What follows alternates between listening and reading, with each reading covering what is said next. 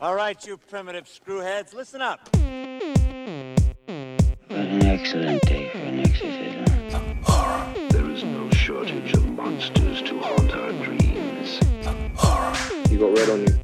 They're coming to get you, Barbara. Horror. Alive. It's alive. Groovy. Hello, everyone, and welcome to another brand new episode of Oh, the Horror. It's a horror movie podcast where we take a look at classic and modern horror films from an expert and a newcomer's perspective. I'm the newcomer, Steve Allman. And I'm the expert, Rob Holmes. Oh, man. And today we are taking a look at the 2006 remake of The Hills Have Eyes. Yeah, this is uh this is Alex Aja's third feature. Um it's a follow-up to Furia and a follow-up to High Tension. Yeah, so we've been seeing this guy's work quite a bit, and he Mhm. has been kind of prolific in the early 2000s for just really gruesome fare for for almost everything that we've been looking at, and uh, this is no exception. Uh, the Hills Have Eyes remake is a really tough watch sometimes. Yeah, it's absolutely brutal. Well, I mean, if you look at it, it, was based on a Wes Craven film from 1977, and that was his first one, and it's extremely gritty, very brutal, very much a, much a grindhouse film. Then in '84, Wes Craven follows it up with a sequel, The Hills Have Eyes Part Two, actually taking a few of those characters who survived and bringing them into the sequel and some mutants who survive and bringing them into the sequel it's not very good it's definitely less uh a lesser quality than than the first one that is also the way that this version of the new hills have eyes works for me at least Mhm. I think it's very, very good. It has a very disappointing sequel that came out in 2007. Uh, And they both happen to be written, at least The Hills Have Eyes Part 2, the one in 2007, was written by Wes Craven and his son, Jonathan Craven. Absolutely atrocious. Interesting. So it almost seems like when you do something like The Hills Have Eyes, you can get one out of it. Trying to follow it up with a sequel doesn't seem to work so well. And it's the same with this.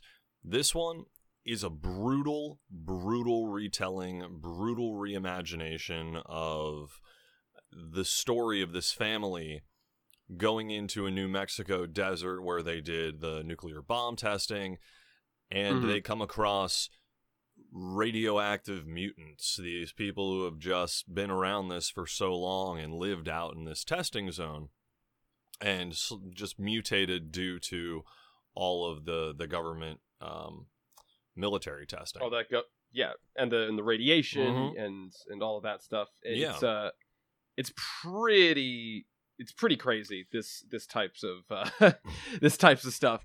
Um uh, but like I th- I think probably the most the standout part of this movie or the, like the standout sort of feature and this is Aja's pro- pretty much style um is this very early 2000s uh style that's kind of been uh, that, that you can see throughout a couple of films, kind of like The Descent, uh, as well as maybe the Saw movies. It's that grainy, gritty, uh, overly dark, not really like edge lordy, but like very dirty, grimy It- it type was- of horror film. It's part of the grainy, gritty remakes. There was Texas Chainsaw Massacre started that, and I think 2003. I think is when Platinum Dunes Mhm. did that.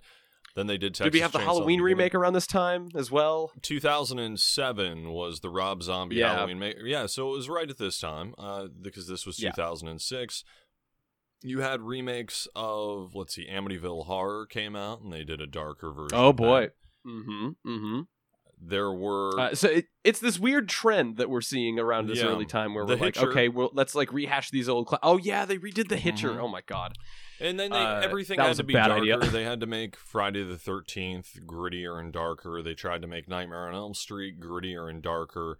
It only worked for Texas Chainsaw and this, mainly due to the fact that you're starting with gritty movies to begin with. You know, Yeah, and it and it seems like th- this being part of the kind of the pantheon of this era of like early 2000s remakes of horror films that were dark, gritty, edgy. Uh, what makes this stand out to you as being better or like one of the you know higher tier ones of these because like we're deep in the saw era at this point we have a lot of uh things that are trying to be you know dark and gritty but not really kind of rose up to pretty much to greatness what made this like more or like at least good in your opinion Uh, it's a it's a combination of a few things. It is absolutely brutal in its special effects work and its practical effects. Greg Nicotero worked on this. He actually played one of the uh, mutants as well. He played Cyst, the one who had the neck brace and was moving around with that and the knee brace that you see moving through the uh, bombed out town. So Yeah. you have that. You have a lot of uh, stunt guys. I think there are more stunt guys playing uh, the mutants in this. You're using a combination of practical effects and digital technology to blend things together. You also have really great art direction. So this, I- this isn't just i was i was waiting for you to say Yeah, i was waiting for you to, to mention this an Alex Aja thing. This is a Gregory Levasseur production as well. Mhm. When they work together, what they put out is is great. They've worked on. uh, it's so Mhm. it, it's so very striking because it doesn't look like a lot of because I've seen a lot of these remakes from the early 2000s and they Yeah. more or less look bland in their like Correct. style Yes. quote unquote like the, their vibe their art direction Mhm. but this it's like it's very much like I, I'm I'm reminiscent of like the Fallout games in a weird way Absolutely. like the uh, it's this this uh, like kind of twisted Americana kind of thing Mhm. it's it- it's great it's so it's so distinct and it already like you're on board for something like this because it has its own style uh, i was not expecting it to have its uh, like a, an art direction and a vision like this because i was like oh this is just another one of those Right. This is very reminiscent of the early work of Jean Pierre Jeunet and Marc Caro when they were making Delicatessen and City Lost Children. Now, granted, they only Mhm. worked on a few films together, also French filmmakers. So are Aja and Levasseur. So Mhm. uh, when when they're working together, it's it's you you can see in Aja's first few films they're great. Now I haven't seen Furia, but I've heard good things, and he co-wrote he, that with Aja, and then he became the art director on High Tension and The Hills Have Eyes. It's very similar in its style. Those to me are the best looking Alex Aja films that I have seen. I haven't seen Crawl yet, but as I've seen Horns, Piranha 3D, and Mirrors, I did not like I did not like any of those. I did not like Mirrors. I thought Piranha 3D was atrocious, and Horns was very disappointing, especially after reading the Joe Hill novel. I have not seen Right. the Nine Life of Louis Drac or Drax, but or Louis Drax, but I don't. It doesn't look like something that jumps out at me and makes me want to go to it right away, especially in its style.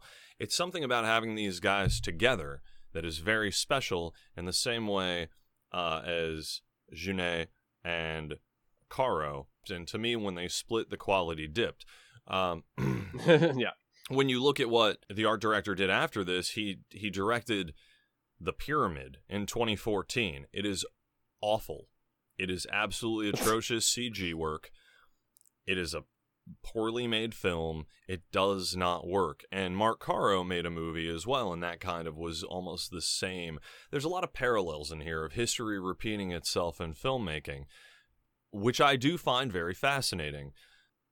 it is because you when you because when you talk about the talent that's coming to make this movie Yes. i- it seems to be just like lightning in a bottle where like I, you don't know how they captured it but like they kind of only had this like one in the tank and they c- couldn't really seem to get it together for anything else Well, you have a it's a stellar cast. It's an absolutely it's great absolutely amazing cast that you're working with on this.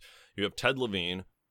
People know Ted Levine from uh, Silence of the Lambs as Buffalo Bill. Mhm. Uh, you have Kathleen Quinlan, who's been in a ton of stuff over the years. So she's a quality actress. She's the mom. Uh, Vinessa Shaw. You may not know her by name, but you've seen her in a ton of stuff. She's been in a, a ton yeah of she's movies. she is recognizable for sure Aaron Stanford, who plays Doug, her husband, he was Pyro in the X Men series, the original X2 and X3. Oh wow, yeah, yeah, yeah. Yeah, which is very surprising because this is around that time, and you see him that beard. They basically made him look like Alex Aja. They were they said, "All right, this is the look. We want you to kind of look like him." So they got they made his his look very that 1970s type look. So it almost Yeah, pay, it it's- pays it's- it's homage to the director, but it pays homage to the time period of the original. Uh, yeah, because I, I again like the moment that I noticed uh, this art direction and style, I, I bring it back to the Fallout games, but also it also feels like it's in the seventies. Absolutely. like this movie, this movie is presenting itself as if it were cut right out of that era, Sure. but maybe just a little glossier, a little, a little, you know, with a bit of a finer sheen. Well, we talk about This cell is- phones and things like that, but the cell phones are Mhm. essentially useless in this. So, you know, you Exactly. could you could really put it at a different time period.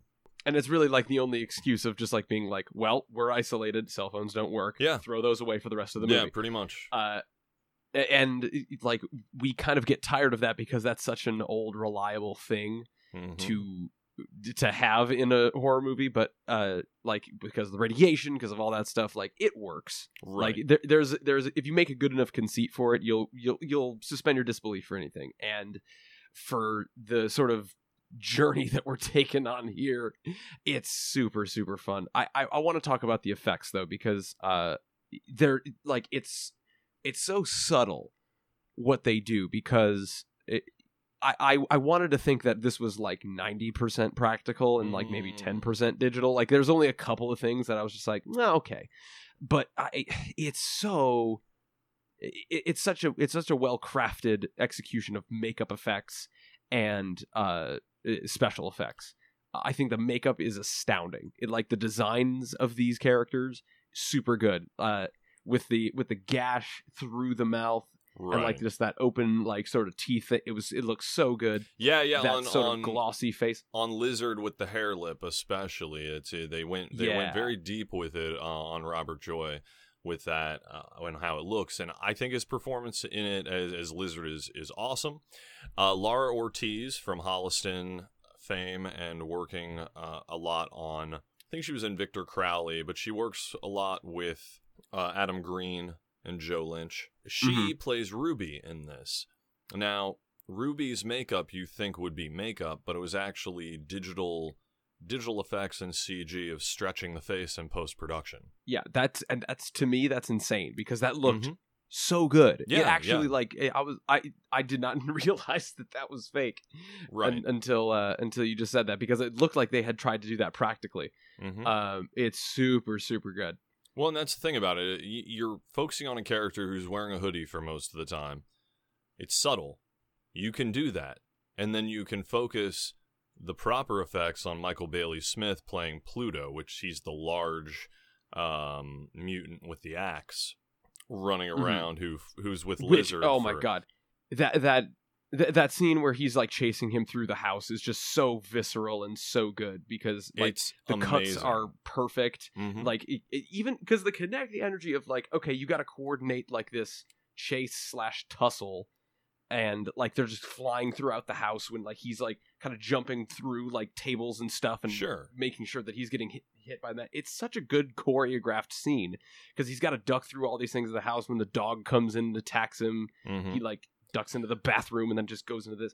It's such a complicated sequence there's of there's a lot of there's a lot that of I was just stuff like- going on in it but what i what i find to be really amazing that elevates this film to a different level is that you think pluto would be mindless and just swing the axe without thinking twice. But when doug pulls out this like screwdriver i think and holds it up as a weapon to defend himself when he's about to get hit with a giant axe and split in two Pluto has a moment where he thinks it's funny. He thinks it's funny that this Yeah. guy who's been beaten so horribly thinks he can def- he can fight back with a screwdriver, and I really really love that moment because it makes me believe that the mutants are real. It makes me believe that they're real characters. It makes me believe that they have had a life before this movie has started, and the ones who survive continue to have one afterwards.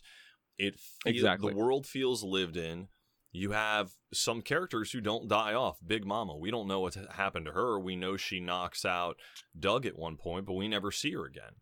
Uh, we know Mhm. Big yeah, exactly. Big Brain gets well, he gets eaten by by Beast, which I also love that they do give the dog focus how they did in the original. Now in the original, I think the dog had uh, Beast had his own POV for part of it. I, I'm I as if I remember correctly, and it almost they Mhm. they give him his own uh, kill moments to get revenge uh, for the you know the murder of Beauty early in the film.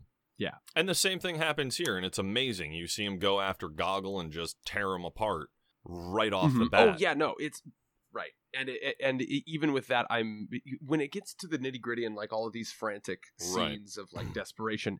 Weirdly enough, I'm reminded of uh the raid yes, because it's it's that it's got that like it's got that frantic kinetic energy that's just like it keeps going and it's so fluid with how like it moves from scene to scene like I, i'm more like i'm still fascinated by that uh that chase scene or that uh scene with the axe uh wielding mutant because and that was new in this film. This was something that didn't exist in the beginning. I think it's essential because it, it's a final. It's almost leading to that final confrontation. Had we exactly not, it is just before it Right. Had we not had this, well, it's a transformation scene, is what it is. It's it's taking Doug from being this guy swept up in technology, just hating what he's doing, and he has to step up Mhm. and be a man in this moment. He has to. His wife has been shot in the head. She's gone. His daughter has been stolen away. He doesn't know what's going to. I mean, he knows what's already happened to everybody back at the RV. So this is his this is his do or die moment.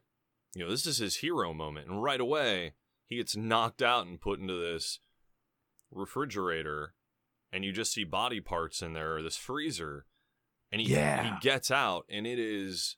I mean, the whole thing is just it's it's horrifying. It's this moment of oh man, Mhm. this is my one moment. He he runs into Big Brain. They have their little thing. And then Pluto just out of nowhere. And he thinks he escapes at one point. He puts the, I think the tub or something up against the door. And then Pluto just bursts through the wall. It's so good, man. it's crazy and there was that other time when like it, the that scene where like he like tackles him through the wall Yes. or he gets tackled through the wall and then still from that gets picked up thrown by his his leg through a window. I'm like this is like the raid. This is just like it keeps going and going and upping the ante for something that like i thought would have just been ended by now. And it's it's so good. It's so visceral. Like you understand uh where a lot of this like tension is building up towards and it's so awesome just to see him unload on these mutants I feel like it's, uh, I feel like it's what- the beginning of when you start seeing heroes getting injured where finger, this was the moment of fingers get cut off. Hostel did it. yes where a hero gets, you know, two or three of his fingers cut off with a chainsaw. And this one, our hero gets two of his fingers cut off with an axe. So we want to put them in danger. We want to show that these Mm-hmm. Yeah. people can actually give him some be hurt. stakes And there's stakes in it. They're not going to come out unscathed or just with a cut on the side. They're going to lose a limb. They actually have to give something up in this. This was part of the beginning of that trend that went through the mid to late 2000s where you know it, you, you start it was the basically fingers are what people started losing in general that seemed to be Yeah. that seemed to be the big thing of oh yeah they can lose they can lose fingers it's Mhm. cool or big stabs to the foot. So let's say something like that. Uh, th- that's another one where you're just like, okay, like we can move from that. Uh, but ag- but again, I think the uh, it's it's so good because you'd like to think that this is a, or at least w- me coming into this, I was expecting something that would have ultimately just been like something like Saw, like kind of needless. It and- almost it almost gets to that point though in the beginning, right? So we don't know what we're Right. we know that anybody who knows Hills Have Eyes and early Wes Craven films and films from the 70s that are exploitation, it usually is some sort of rape revenge thriller. This is no different. It's not as extreme or graphic as the original, and it's not as extreme or graphic as Last House on the Left, which is which is good. Um, Mhm, yeah. it's still, you know, it's one of those things with these films that it's hard. So I like to show people horror films and stuff on a regular basis. It kind of makes it a little hard sometimes with these scenes in films, especially when it Yeah. becomes like a crux of it. This time, you know, in this one in particular, it wasn't as extreme as they usually go, though. Uh, that being said, once we get into the kill kills from there, whoa. First off, the gas station attendant, who seems like he might be the dad of some of the characters hmm because someone even says dad and father to him when he's Yeah, when he's like moving And it's that weird, like, it's that weird twisted relationship that like Mhm. these hillbillies would have uh that that's very like unsettling but i still like i like that idea of just like this family or cult like out of time right. and just hidden away. It's such a, it's such a perfect premise uh and then bring bringing brought into these early 2000s sentiment of you know grit uh and all of that stuff. It's it, i don't know it ups it ups the ante from what you would think a typical 70s fare Mhm. horror film would be because the concept is there. That the concept is perfectly novel. Concept yeah the concept is exactly what you would expect it to be the concept totally works for what it is. Now this you know in the beginning when we when we get our first major we get some kills right away where we see uh, the mutants killing uh, some scientists who are testing the radiation which by the way uh, it didn't matter if everyone survived this movie. Everyone's already dead, right? They're testing everything, so the radiation is still there. They shouldn't be there. We know it's a bad place to be. That baby, that baby is already dead. Baby Catherine's as good as dead. She's got cancer. She's now got tumors. She's going to become one of them or something. That is too much radiation for people to be around, especially when they're wearing those suits. Even if our characters who survive make it through and make it home, they they're all have weird diseases now. Their genetics are messed yeah. up permanently. Like they're this yeah, is not a happy movie any way you ruined. look at. It- The second they get there and go through the fence, they're as good as dead. No matter what. They Mhm. could have all just gotten through and everything would have been okay. But 20 years down the road, you'd find out that they all got something from going through that radioactive place. yeah they'll ha- they'll have some sort of cancer that Yeah, that which is have. which is horrifying. Even thinking of it like that, that there's so many holes in the plot, even on on that aspect. Not holes in the plot, really, but as far as it's a survival thing, is it really? None of you guys are really gonna. You you can live maybe for a while, but who knows what it's doing to you. And we haven't even gotten to the gore. That's that's the crazy stuff. Then we get to the gas uh, station attendant who uh, blows his face off with a shotgun, and they hold on that shot. They hold on that. You see it all. yeah It is mm-hmm insane. It's re- and then you know you realize at this point, oh shit. If if they're going that intense just off of that kill, what are, what are we getting ourselves into? And Big Bob, he finds out. He finds out good. Uh, Papa Jupiter does not like him very much. And I thought originally he had just smashed his head up against a wind- windshield, and I was like, that's it. All right. Nope. nope. Not at all. He makes for a really Nope. good distraction. It's it- yeah and that's a from that moment you're just like oh this movie's like different Well, this movie's this movie's smart in a in a weird way. They're not just mindless freaks killing people. They have an agenda. They have a plan. It might not be the best plan, but it's a it's a plan. yeah they're sentient they're like they're they're conniving in a way Right. to get them you know like to have their way it's a Mhm. it's a really really well executed premise for the sake of those characters because any a lesser movie would have just made them like dumb horrible monsters that were just kind of mindless and they make it like it's it more or less it may as well be a zombie movie where you're just trying to get out Right. uh but there's a there's a bigger thing at play there for these people I under I and understand how they survive. It all makes sense. Now all of it makes Mhm. sense on how they've made it for so long. Each each mutant is very different. Each mutant is unique in their look and how they move around, and that would also mean in their intelligence levels. And it's proven throughout. Ruby is quiet, but she's super crafty, and she doesn't want to be in this. She knows that there is a moral compass, and she doesn't Yeah, want to and be. if there's something wrong with this Exactly.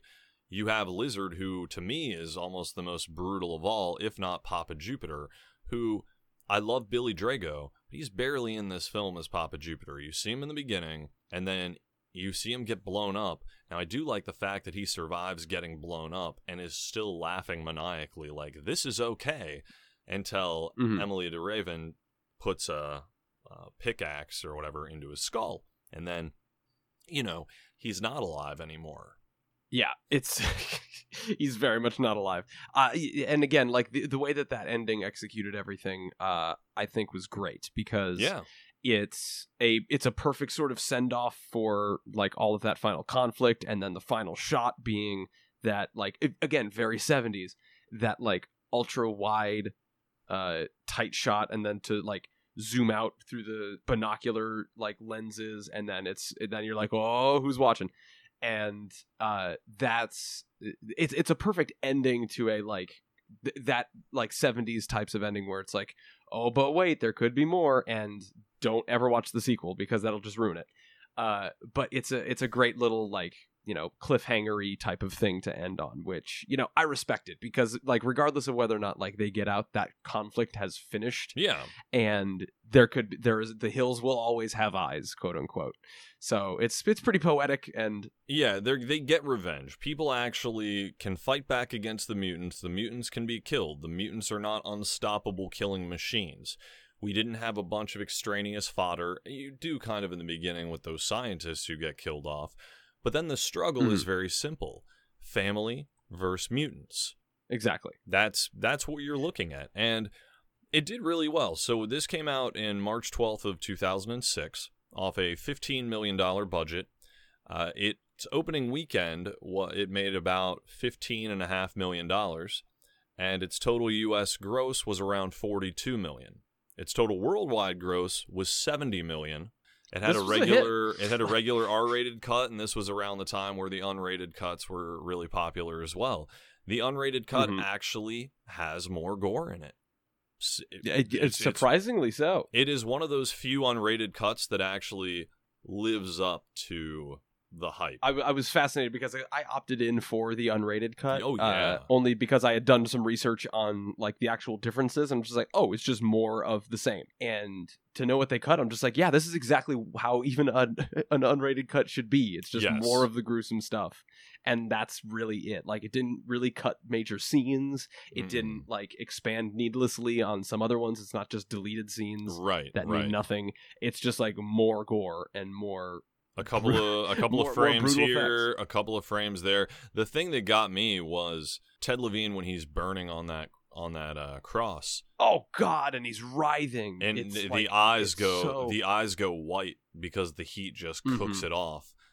That that was one of those things that they cut on that and cut it Yeah. down. It makes that scene that much more brutal. It is absolutely horrifying. And then you realize how long he's burning for.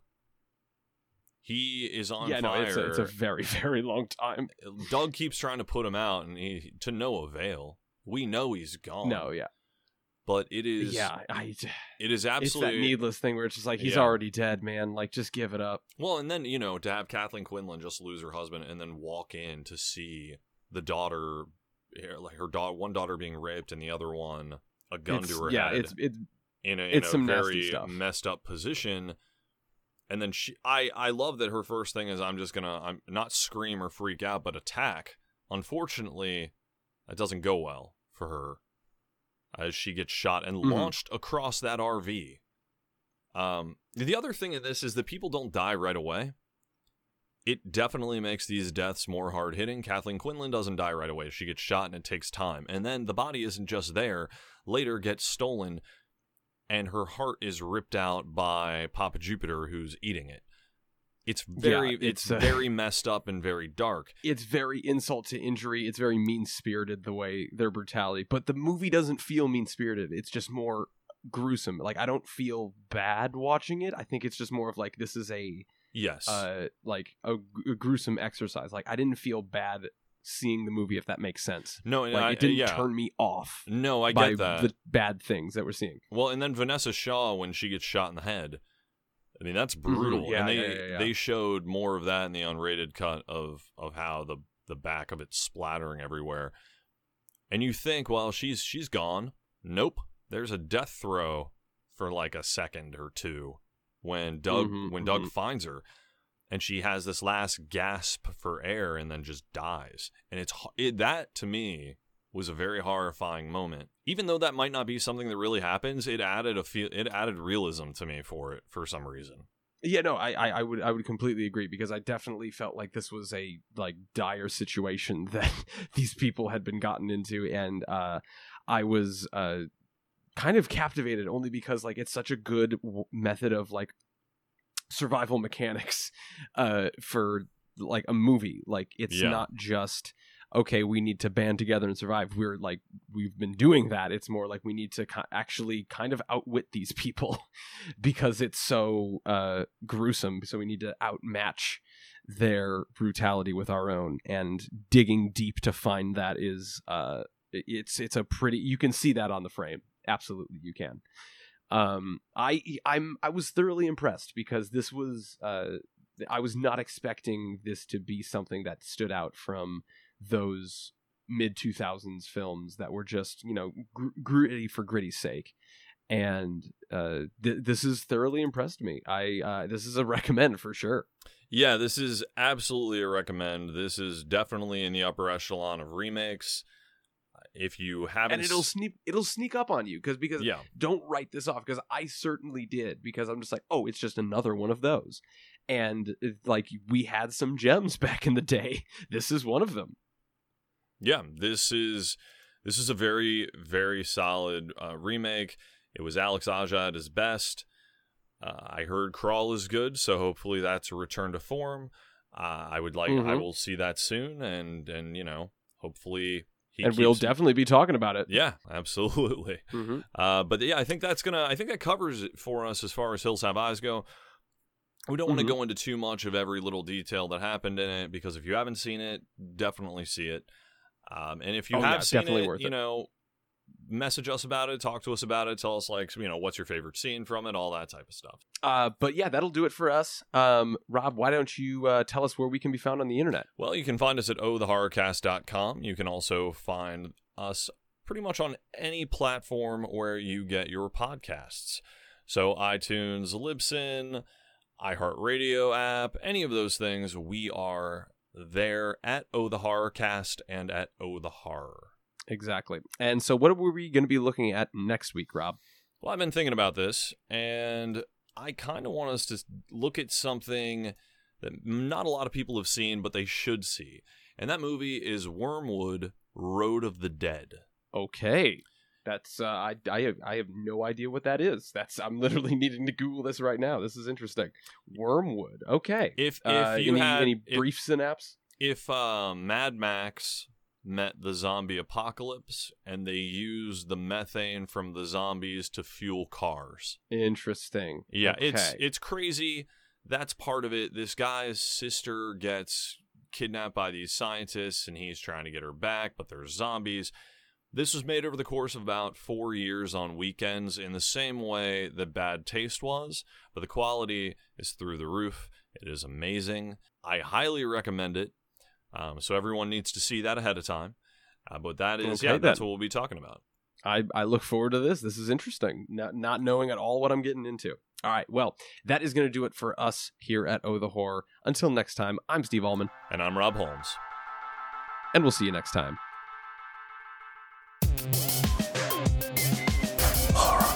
Look at me, Damien. It's all for you. Come, it is time to keep your appointment with the Wicker Man. When there's no more room in hell, the dead will walk here.